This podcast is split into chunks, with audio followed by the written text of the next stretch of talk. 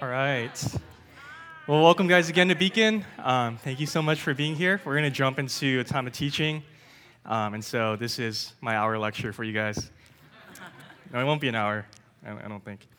Um, let me pray for us, and then we'll, we'll uh, I'll talk about what we're going to be uh, speaking about tonight. So let's pray.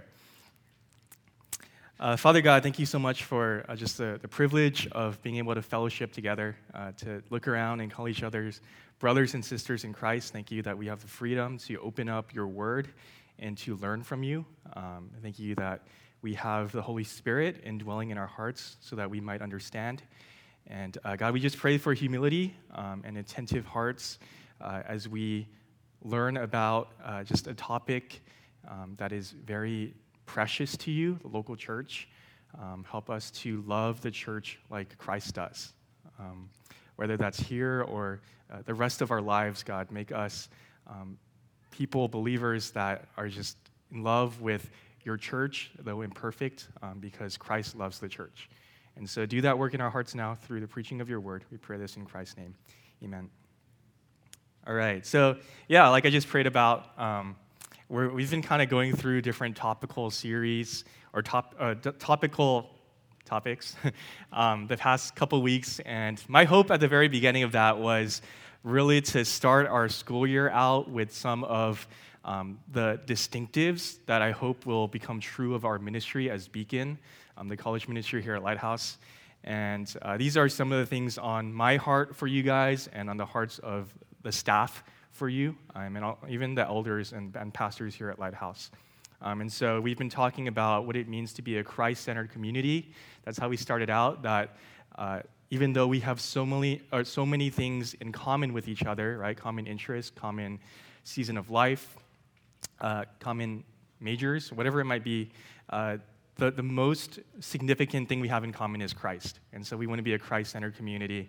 And then we talked about just the importance of growing up into spiritual maturity, that that is what God desires for all of us and expects of, for all of us. And so uh, for each of you, hopefully you were able to think through uh, just what are specific ways that you can be growing, right, and pursuing spiritual maturity. Um, and the last thing I wanted to talk about is just loving the local church. Um, and I'm sure this is a topic that many of you have heard about, um, and maybe you've thought about uh, and something that's really, I think, unique for you guys in this season of life. Uh, maybe this is a new church for you, and you grew up the, the like first 18 years of your life going to a home church. Um, and so maybe you've never even thought about the topic of church and why it's important. Uh, and so that's why I want to talk about it. And uh, like I prayed, the goal is not just you know that you would be guilted into going to church more or you would love Lighthouse itself more, but um, really, my hope for you is bigger than that, and it's lifelong that you would be healthy church members uh, for all of life. Uh, and so, yeah, that's, that's my heart for you guys. Anyways, let's, let's jump in. Um, one of the, the interesting and well known features on Facebook is this piece of information that is known as your relationship status. Um, before there was such thing as Instagram official, there was your relationship status on Facebook. Okay?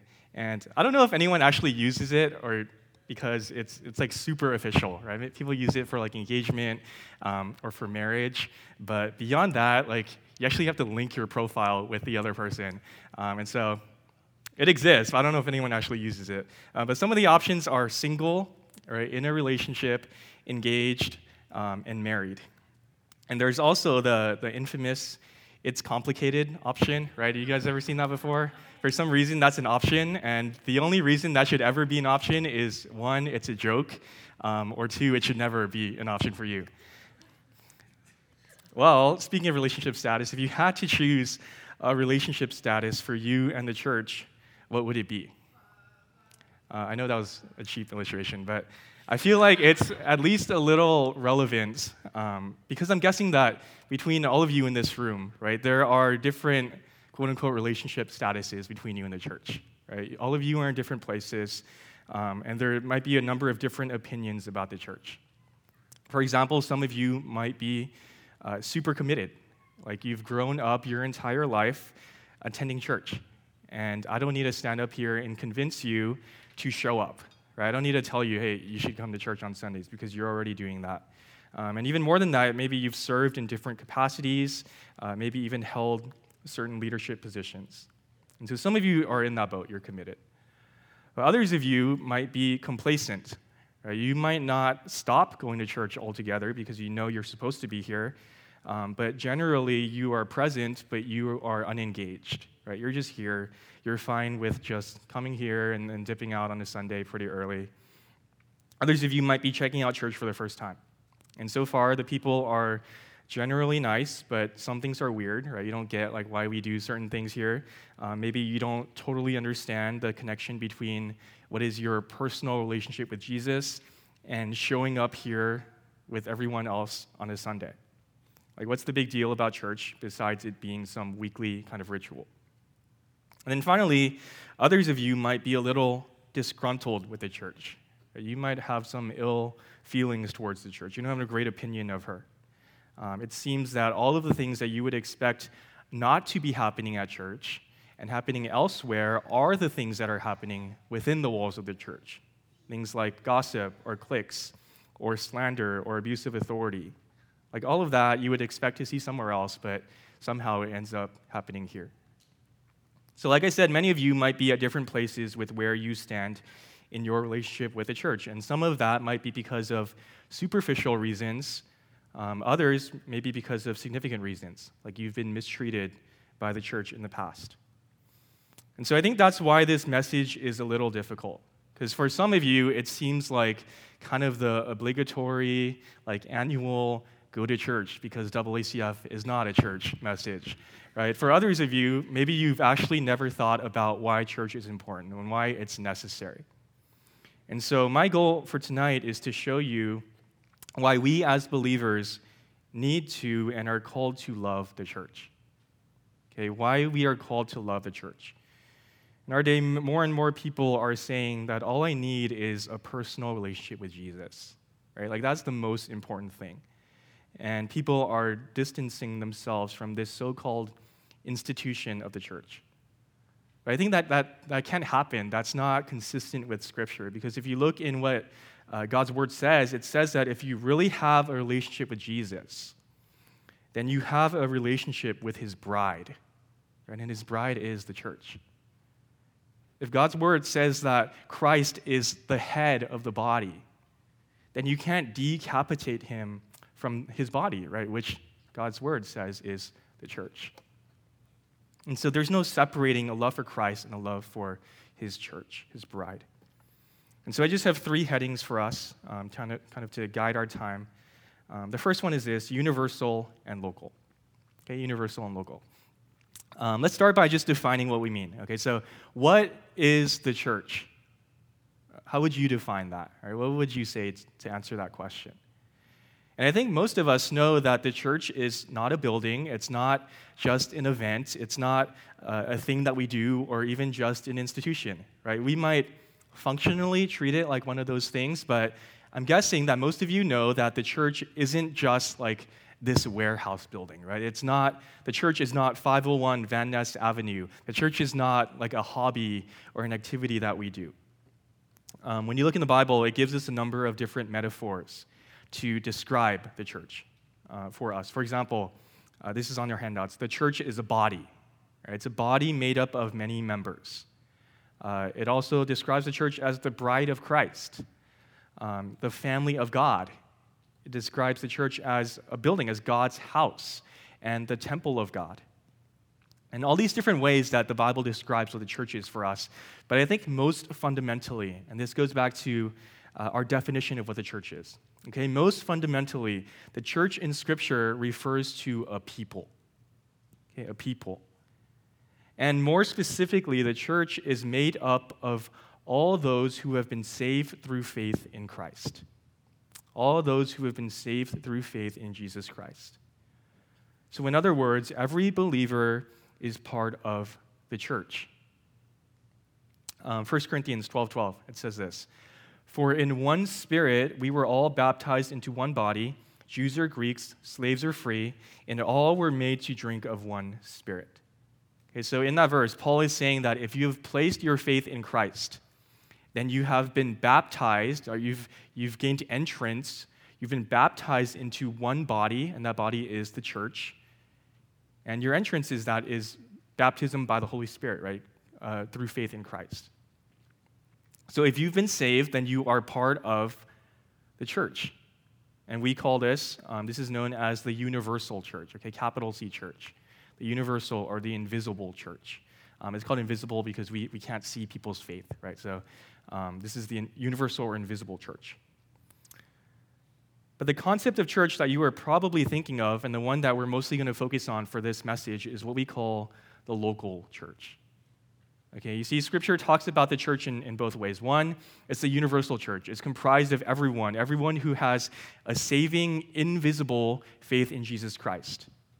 But also, it describes the church as a local body, right? It's expressed in visible local bodies of believers. Um, when you read through Scripture in places like the book of Acts or in the epistles to the churches, right, you see the church as more specifically manifested as a gathering of people, as an assembly. Um, the, the, the word for church is ecclesia, and that just means assembly, a gathering of believers in a particular city or in a particular house. Okay, you guys following along so far? So the church is the people of God. And if that's the case, then what makes a gathering right? If the church is gathering, what makes a gathering of a few Christian friends at a coffee shop different than what we do here every Sunday morning for corporate worship? Right? If the church is defined by the people gathered together, then what makes something a church, like getting together with some friends, and what makes uh, something else not a church?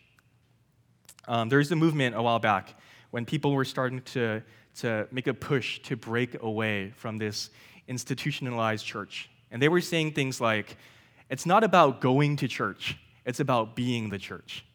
Okay, it's not about going to church, it's about being the church. Um, I don't know what you guys think about that statement. Right? It sounds true, right? it sounds good. And it, it is true that in the sense that we need to be the church, right? If, if what you mean by that is we need to live as God's called people, right? If we, if we need to live as believers, if that's what they mean, then that's true, right? We need to be the capital C church. But what you need to realize is that Scripture doesn't pit this church as organism versus church as organization.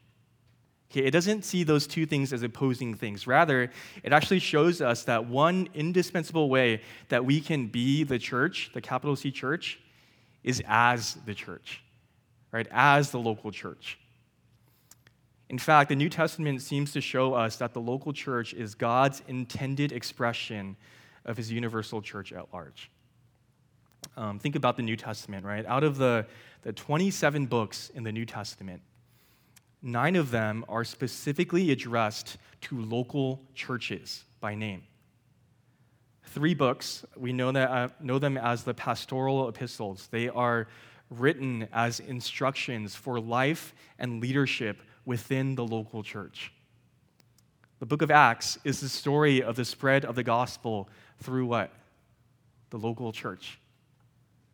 In other words, the local church is the way that Scripture gives us for how to practically carry out the things that God has called the church universal to do. The church is a breathing, growing, maturing, living thing, right? The church is made of people. But also, God has prescri- uh, prescribed a certain order, certain doctrinal standards, defined rituals. He's given us a blueprint for how He has intended things to be. Um, you think about some of the, the certain practices and the priorities that He has called the church to do, right? Um, we're called to for the worship of God, um, the preaching of the word, discipleship, observing the ordinances, things like baptism and the Lord's Supper uh, regularly gathering together. And those are some of the priorities and the practices that God has called His church to do. Um, on top of some of these functions, on top of some of these ministries of the church, He's given a certain structure, right? A certain order to things. For example, Scripture talks about how God has appointed certain qualified leaders and actually, you can read what those qualifications are, right? Um, these leaders are the elders and the deacons. You can read about their qualifications in 1 Timothy 3, Titus chapter 1. Um, he, he has appointed these elders to serve and to shepherd the church. He has given them the job of keeping watch over your souls um, because it says that they're actually going to have to give an account for the people that they're shepherding, right? That they're sheep. Um, you think about the process of church discipline um, in Matthew 18, and that is just an extension of the church's authority, right? It's a component of discipleship. Uh, it's a means of accountability. It's a way of protecting the purity and the unity of the church. And so here's the big idea the church is important to God, right? He has so much to say about it, so many instructions about it, and so it should be important to us. And we know it's important to Him because He's given us a blueprint for what it should look like in our lives. So the local church is no small thing to God. Um, and, and maybe that's hard to believe uh, for you because you look around and the local church is not all that impressive. Right? There are other organ- organizations, there are other social causes, other means that seem to be so much more esteemed, um, so much more worthy of being uh, kind of put on a pedestal. But in Ephesians 3:10 it says that it's actually through the church that God makes known his manifold wisdom to the world. Right? Like the church is how God puts his wisdom on display for all to see. Um, there's a, a verse in Matthew 16, 18, where Jesus, he promises to build his church, and he says that the gates of hell shall not prevail against it. He says, I will build my church, the gates of hell will not prevail against it. Do you realize he doesn't say that about anything else or any other institution? And so there's a special significance, there's an authority that Jesus gives to the church. All right, I know many of you um, are involved with a parachurch ministry. Right? Many of you are part of a AACF, or maybe you're part of another on campus ministry. Um, and I was as well when I was in college. I was part of AACF. Um, and I'm really thankful for, for those ministries. I'm really thankful for my time specifically um, in AACF because I grew a lot, and I think it was really instrumental in uh, even kind of guiding me towards full time ministry. I wouldn't be where I am today without it. Um, but they're, they're called parachurch ministries because uh, they are intended to come alongside. That's what para means, right? To come alongside the local church. And there's a lot of things that a parachurch ministry can do that maybe the local church can't do, right? They, uh, for one, it's like super convenient, right? You meet on campus, you just have to walk to large group. Um, there's like, it's ministering to a specific demographic, college students. Uh, there's just a lot of things that they can do that a local church, it's not as easy for us to do. But as you probably hear often, the parachurch cannot replace the local church. And um, just even practically speaking, right, there's a lot of limitations. Uh, yeah, the local church has some limitations that the parachurch church can do, but it goes the other way around too. Right? For example, your campus ministry is for your time in college, but the local church, that's for life right? It's be, far beyond your time in college. In your campus ministry, you're surrounded by people who are probably in the same age range as you.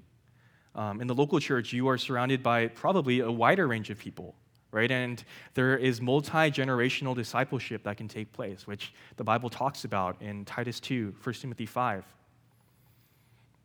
And so, what I want to say to that is, yeah, like get involved in your campus ministries, be a part of the local church because they are God's grace in your life. But God, realize God has not given or intended these organizations to have the same authority, to have the same prominence as the place of the local church in the lives of believers. And so, why do we love the church? All right, just a couple reasons from this first point. One, we love the church because church is family. All right, church is family. Um, you may have heard the phrase that blood is thicker than water right? And if you know what that phrase means, it just means that uh, it's talking about loyalties, it's talking about relationships within the family, right? And how some of those bonds are some of the strongest bonds that we can know. Um, and that's true of the church, right? Except the blood that unites us as family is not uh, like blood because we're brothers and sisters, it's the blood of Christ, right? That's what unites us.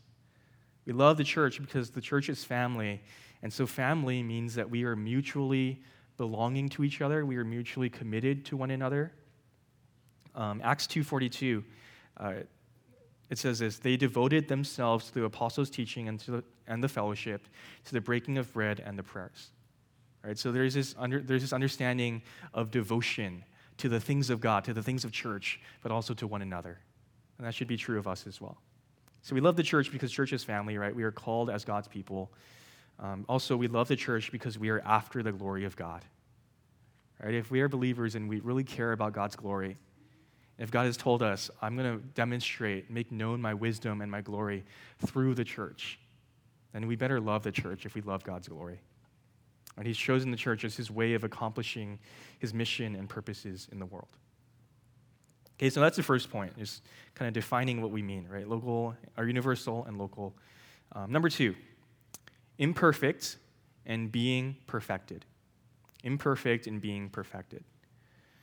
Now, I'm sure I don't have to convince you that as glorious as the church is, as central as it is to God's plan and his mission for the world, that it has a lot of shortcomings. Right? There's a lot of ways in which we fall short.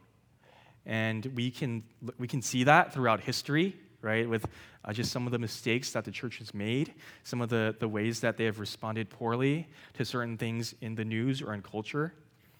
Um, but maybe for you, it's not even just like in the news. Maybe for you, it's even more personal. Uh, like you've been let down by a church leader uh, or mentor, or maybe you've been burned by how some people have responded when you needed help or when you sought advice for something. And like I said at the beginning, some of you might be disgruntled with the church because of how it's fallen short. And honestly, we shouldn't be surprised. Right? Like, why, why should we be surprised that the church is imperfect? It's made up of sinners, and that includes the leaders too. Right? Hopefully, um, the leaders are godly. Hopefully, they're qualified according to Scripture, but they're still flawed. And even beyond that, like you think of some of the structures, some of the programs of the church, like they're flawed as well, right? They're imperfect. There is no perfect church. And if there was, then honestly, you better not go there because it's not going to be perfect anymore. Right? The only perfect thing about church is God Himself. And when we see the imperfections of the church, we can react in a number of ways, right? We can, we can either grow critical, we can grow cynical or jaded, uh, we can start to distance ourselves from the church, or we can use the imperfections of the church as an opportunity to remember our own imperfections right? Our own sin, our own ways in which we fall short. We can look at the imperfections of the church and we can use it as an opportunity to look forward to where Christ is leading us, right? What Christ is doing with his bride. And Ephesians 5, this is a key passage in understanding the church. It tells us what that destination is. Um, Paul, he gives instructions to husbands and wives in that passage. Why don't you guys turn there, actually? I want us to open our Bibles. I know this is topical, but it feels weird not being in the text. Turn to Ephesians 5. In that chapter, Paul uh, gives instructions to husbands and wives for how they ought to relate to one another. And what he says in there, he's talking about marriage. He says that your marriage and your respective roles in marriage should actually reflect Christ's love for his bride, which is the church. Okay, so let me read uh, starting in verse 25.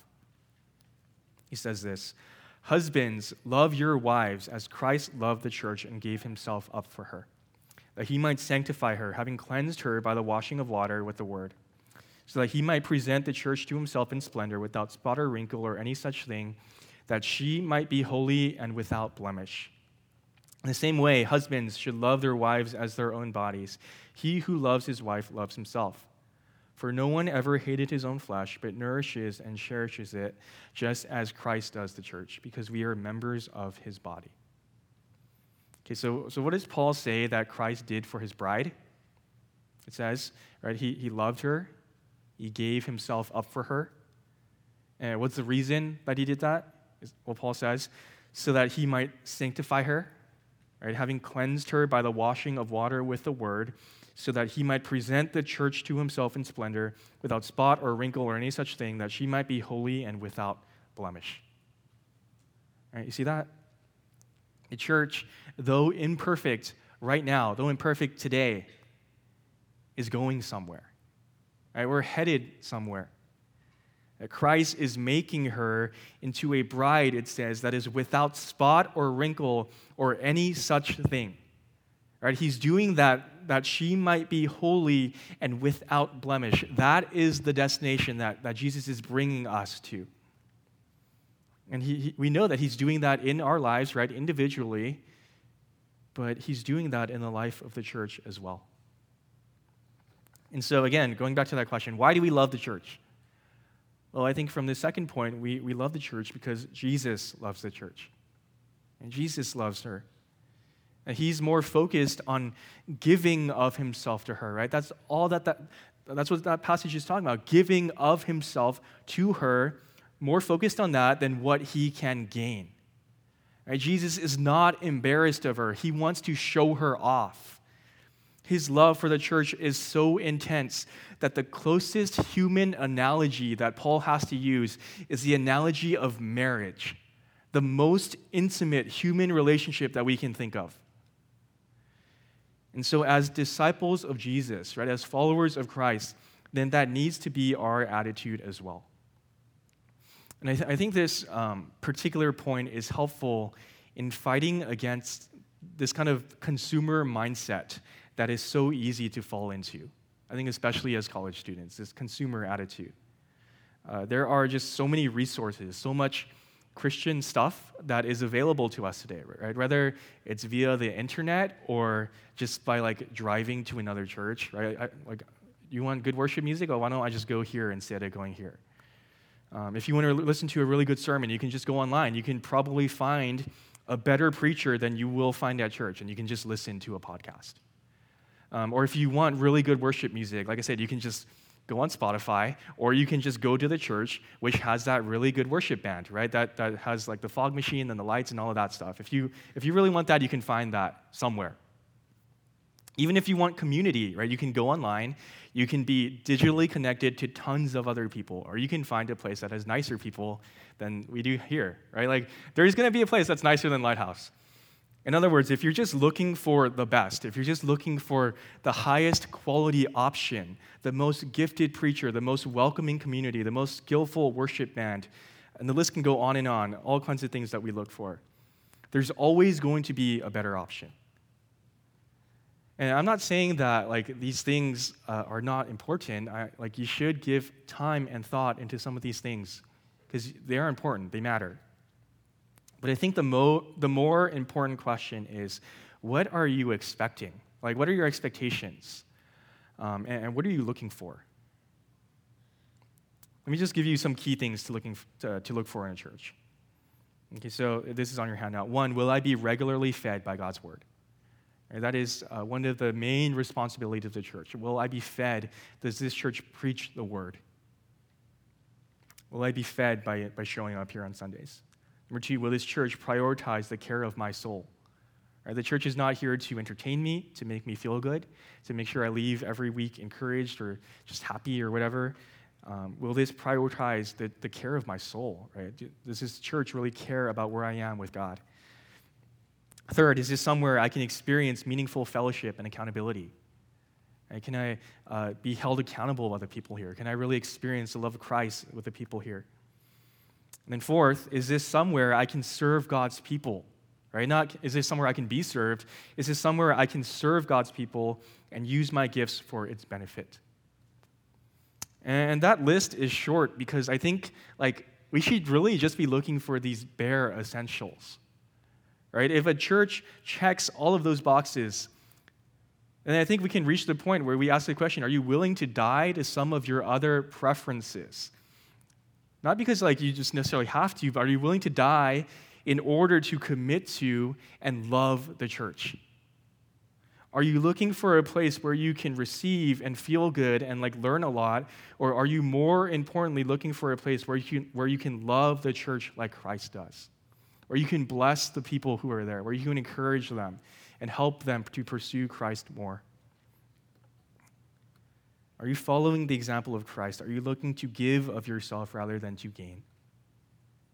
Are you loving the church like Christ does? Our last point is this needy and needed. Okay, needy and needed. Um, I know that we've used this phrase often here at Lighthouse, and uh, we've used it in a number of different ways, right? We've, we've talked about it in the, in the context of our relationships with each other, right? Our interpersonal relationships, that we are both uh, needy or need other people, but we're also needed in the lives of each other. Um, and I think that's true when it comes to our place in the church. Okay, we are both needy and needed. And you've probably heard before that there should be no such thing as a lone ranger Christian, right? That you are not meant to be an island in the Christian life. You can't do this by yourself. And, and the reason uh, for that isn't just because it's contrary to God's design. It's not just that you know, we're unable to fulfill the one another commands in Scripture without others. Those are true. But I think one of, the, one of the most significant reasons that we shouldn't be alone is because it's actually spiritually dangerous for us to be without the community and the people of God. Right? It's actually spiritually dangerous for us to be without accountability and the protection of the local church, right? Leaders overseeing you and knowing your life and keeping you accountable. Um, there's a couple passages in Hebrews that, that speaks to this. Uh, first one is Hebrews 3 12 and 13. It says, Take care, brothers, lest there be any, in any of you an evil, unbelieving heart, leading you to fall away from the living God. But exhort one another every day as long as it is called today, that none of you may be hardened by the deceitfulness of sin.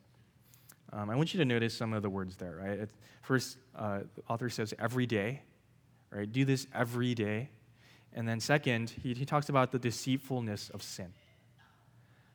See, when we're in isolation, we miss out on exhortation that we need from others. And how much do we need it? We need it every single day. Right? We miss out on that when we're isolated. Uh, we, we miss out on the safeguard of others to guard us from the deceitfulness of sin. Uh, the other passage is Hebrews 10 24 to 25. This is one of the classic passages uh, when it comes to just the priority of gathering together.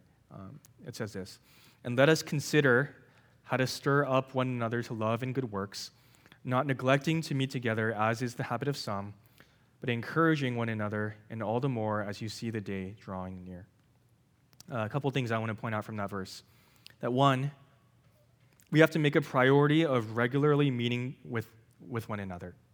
Right? We got to make a priority of getting together with each other. Number two, that when we do, right, when we are together, what's our goal? It says to consider how to stir up one another to love and good works. All right, it's not just enough just to get together, but what are we doing when we, when we get together? It says, are you thinking about how you can push the other person, others, towards love and good works?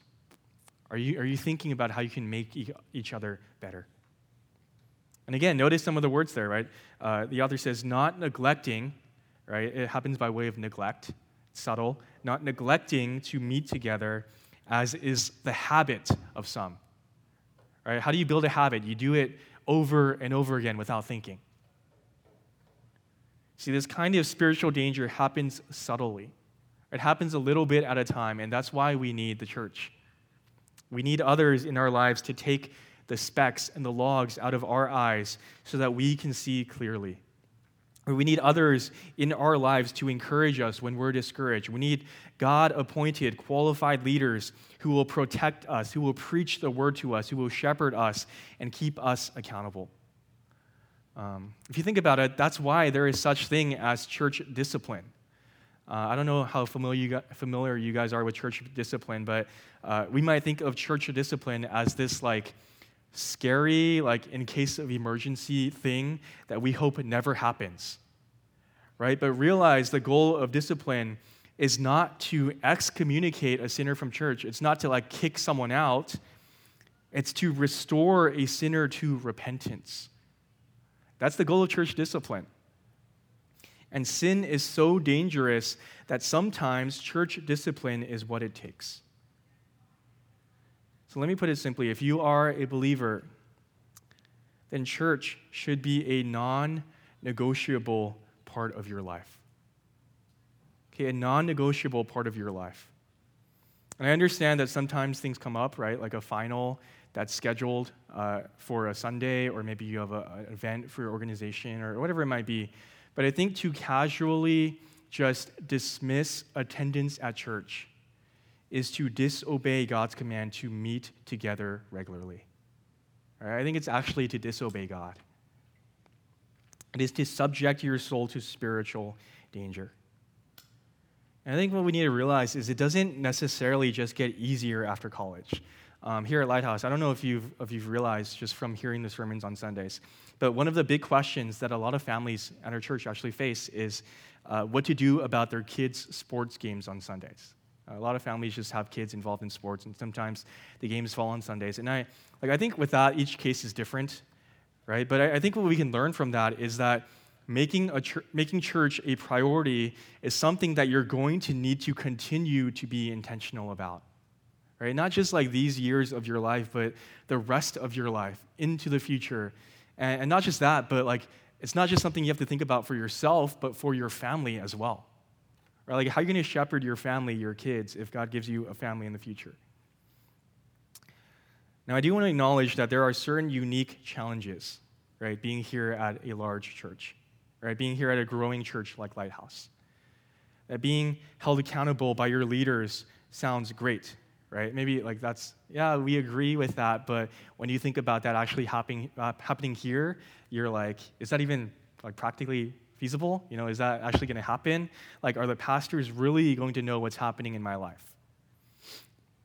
And I think, let me just say that this is one of the challenges for the leadership as the church continues to grow, right? Just to, to keep up with you guys, to know what's happening in your life, even to know your name. Um, and I think that's part of the reason why fellowship groups like Beacon or Praxis or Youth Group exist. Um, and even within those fellowship groups, that's why small groups exist, right? So people can actually know you and know what's happening in your life. But what can you do, right? That's, that's a reality of this church, of being a lighthouse specifically. But what's something that you can do? Well, here's one step you can take. Are you putting yourself in a position where you are showing up and where you are sharing your life with others so that you can be held accountable? Are you showing up and are you sharing your life with others and putting yourself in a position where you can be held accountable? And so we are needy, right? That's the first uh, subpoint of this. We're needy because we're not meant to live our Christian lives apart from the community of the local church. Um, but the second part is we are also needed. Okay, we are needed. Um, in 1 Corinthians 12, Paul uses this famous metaphor of the church, and the metaphor is one body made up of many parts. And, and what Paul says is if each member is a different part of the body, then one part of the body can't turn to another part of the body and say, hey, I don't need you. Like you're not important. I don't, we, don't we don't actually need you as part of the body. Um, 1 Corinthians 12 21, it says, The eye cannot say to the hand, I have no need of you, nor again the head to the feet, I have no need of you. What Paul is trying to say is that you are called to be a functioning, contributing part of the body. And when you have one part of the body that is missing, right, the body is less of a body. Right? It's missing one part of it. Um, there's another helpful passage from Paul uh, Ephesians 4 11 to 13. It teaches us about what our place in the church is. Uh, he says this And he gave the apostles, the prophets, the evangelists, the shepherds, and the teachers to equip the saints for the work of ministry, for building up the body of Christ, until we all attain to the unity of the faith and of the knowledge of the Son of God, to mature manhood, to the measure of the stature of the fullness of Christ. Um, and so, in that passage, Paul is talking about the job of the apostles, the prophets, the evangelists, the shepherds, the teachers, right? These are some of the teaching positions within the church. Um, and he says that their job, right, is to equip the saints. Okay, that, that is their, their responsibility, to equip the saints. But keep reading, right? What is the job of the saints? Right? What is the job of everyone else? Well, Paul says it's to do the work of ministry and to do the work of ministry. So, who does the ministry? We all do ministry, right? That's our job. I, I think sometimes we can think of like just the pastors, the worship leaders, uh, as like the religious experts, the professionals whose job it is to just like dispense goods, religious goods and services to us, right? Their job is just to do to minister to us. We're ministered to. And we're just the people, right? We're just expecting to be fed. And that's true, we are fed by them. But the passage teaches us that we are fed and we are equipped for what purpose? So that we might minister to others. Right? So we might do ministry. And so, as ministers, as a needed part of the body, we should be asking the question what can I give rather than what can I gain? Not how will this church meet my needs, but whose needs can I meet today? Right? When I show up here on a Friday night, on a Sunday morning, whose needs can I meet? Right? Who can I care about today? And so, why do we love the church? Because we can't do it on our own. Right? We're needy and we're needed. And as I was thinking about this, um, this last point specifically, uh, I was thinking to myself, uh, kind of that question, right? Are being a needed part of the church. And I was thinking about you guys, Beacon, and the college students, and I was just wondering, is Beacon really a needed part of the church? Uh, maybe you've thought of this question before. Is Beacon, are the college students really a, a needed part of the church? Um, and seriously, not, like nothing against you as college students, okay? But there are just certain practical, logistical limitations that makes it a little bit uh, more difficult for you guys uh, to be part of Lighthouse, right? Like proximity, um, availability. I know transportation is a big one, or even resources like money and income. Um, the college students are probably one of the groups in the church that everyone else knows least, and honestly is the least involved. um, and so I was like, I was thinking about it. I was like, dude, are the college students just like leeches on Lighthouse's resources. like they just take everything. They like they need rides, they need scholarships, they need snacks, all of this stuff, and they don't give much back. and even if all of that might be true, which might be true, um, that's fine, right? And I think it's at least someone expected, right? And, and like that's okay. And hopefully, it's a starting point from where we can grow. You guys can grow in the life of Lighthouse. But I want just to encourage you guys as well that you do contribute a lot to Lighthouse, that you do bring certain gifts and you bring life and you bring energy.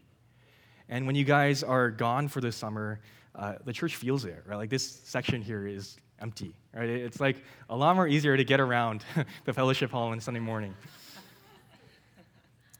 And uh, here's how I want you guys to think about it. I think how the elders and how the pastors um, approach ministering to a group like you guys is that it's not a matter of just pouring into you so that you can pay Lighthouse back right now. Okay, that's not what it's about. It's not just about seeking an immediate return on investment.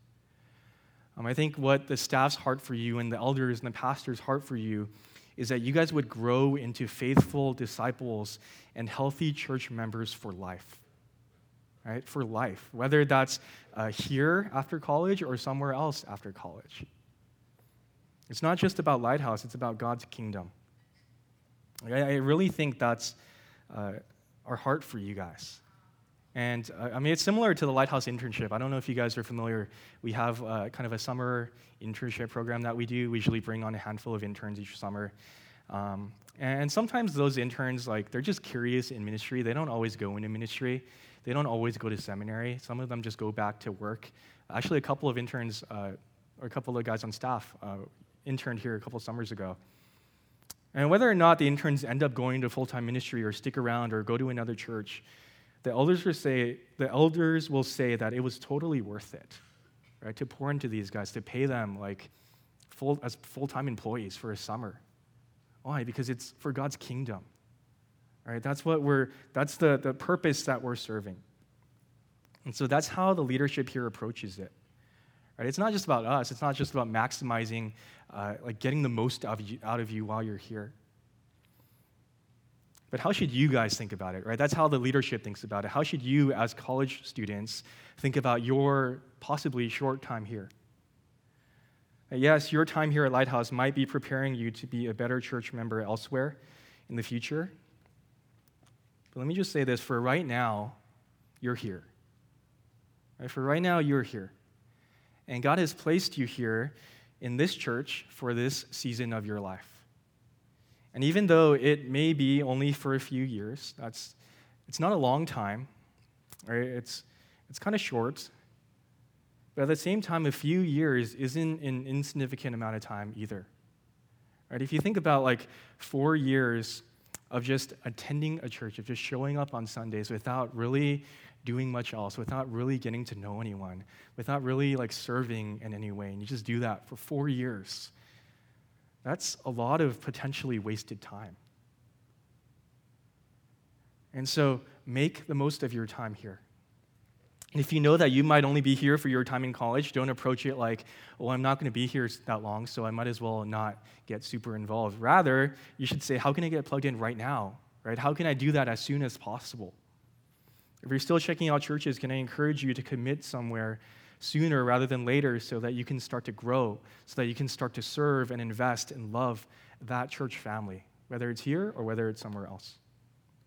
All right, let's bring this to a close. If the church really is the bride of Christ, then I think we, we really need to con- honestly consider whether our relationship with the church reflects that reality. Are you think about the ideas that marriage communicates, right? The ideas of commitment and sacrificial love. Can you say that that's true about how you feel um, about the brothers and sisters in the church family here? And if the church really is God's plan for accomplishing his mission and his purposes in the world, I think we need to have a bigger vision for what happens on Sunday mornings, and even on Friday nights. That we're not just getting together to sing a few songs and listen to someone speak, but this is about the glory of God. And when we get together, we get to hear God speak, and we get to be with God's people, and we get to celebrate Christ's life, death, and resurrection together. And we get to have a small foretaste of heaven, right, of eternity. Um, Kevin DeYoung, he, he wrote a book, or he co authored a book called Why We Love the Church, which is where I stole the title from.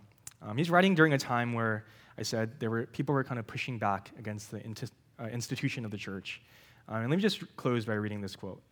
He says this Love bears all things, believes all things, hopes all things, endures all things. 1 Corinthians 13 7. He says, If we truly love the church, we will bear with her in her failings, endure her struggles, believe her to be the beloved bride of Christ, and hope for her final glorification. I still believe the church is the hope of the world, not because she gets it right, but because she is a body with Christ for her head. So find a good local church, get involved, become a member, stay there for the long haul. Go to church this Sunday and worship there in spirit and truth. Be patient with your leaders. Rejoice when the gospel is faithfully proclaimed. Bear with those who hurt you Give people the benefit of the doubt. While you're there, sing like you mean it. Say hi to the teenager no one notices. Invite a friend to the church. Take the new couple out for coffee. Give to the Christmas offering. Be thankful if someone vacuumed the carpet. Enjoy the Sundays that really click for you. Pray extra hard on the Sundays that don't. And do not despise the day of small things. And so, why do we love the church? Because Christ loved the church. And I pray that that, that, that would really be our heart for one another.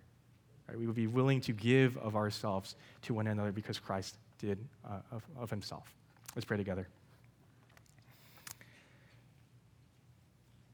Father, we thank you that you have given us your Son, Jesus Christ, and that in him we know uh, just a, a, faithful, sacrificial love, a committed love uh, that Christ has for his bride, for the church.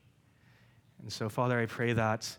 Um, yeah, we would really do honest inventory of our lives, that we would make, uh, we wouldn't uh, overlook the church in our life, the place of the church in our lives, that we would really learn to love um, this body of believers here. Uh, even if it's in small ways, Lord, give us uh, just eyes to see, um, thoughtfulness in how to apply this message. Uh, even in small groups, as we get together and just talk about what's going on in our going on in our lives and how to apply this message. God, I pray that it would be a love for the church um, that really propels and fuels uh, the things that we do here tonight. So, God, we thank you for your word. We pray this all in Christ's name. Amen.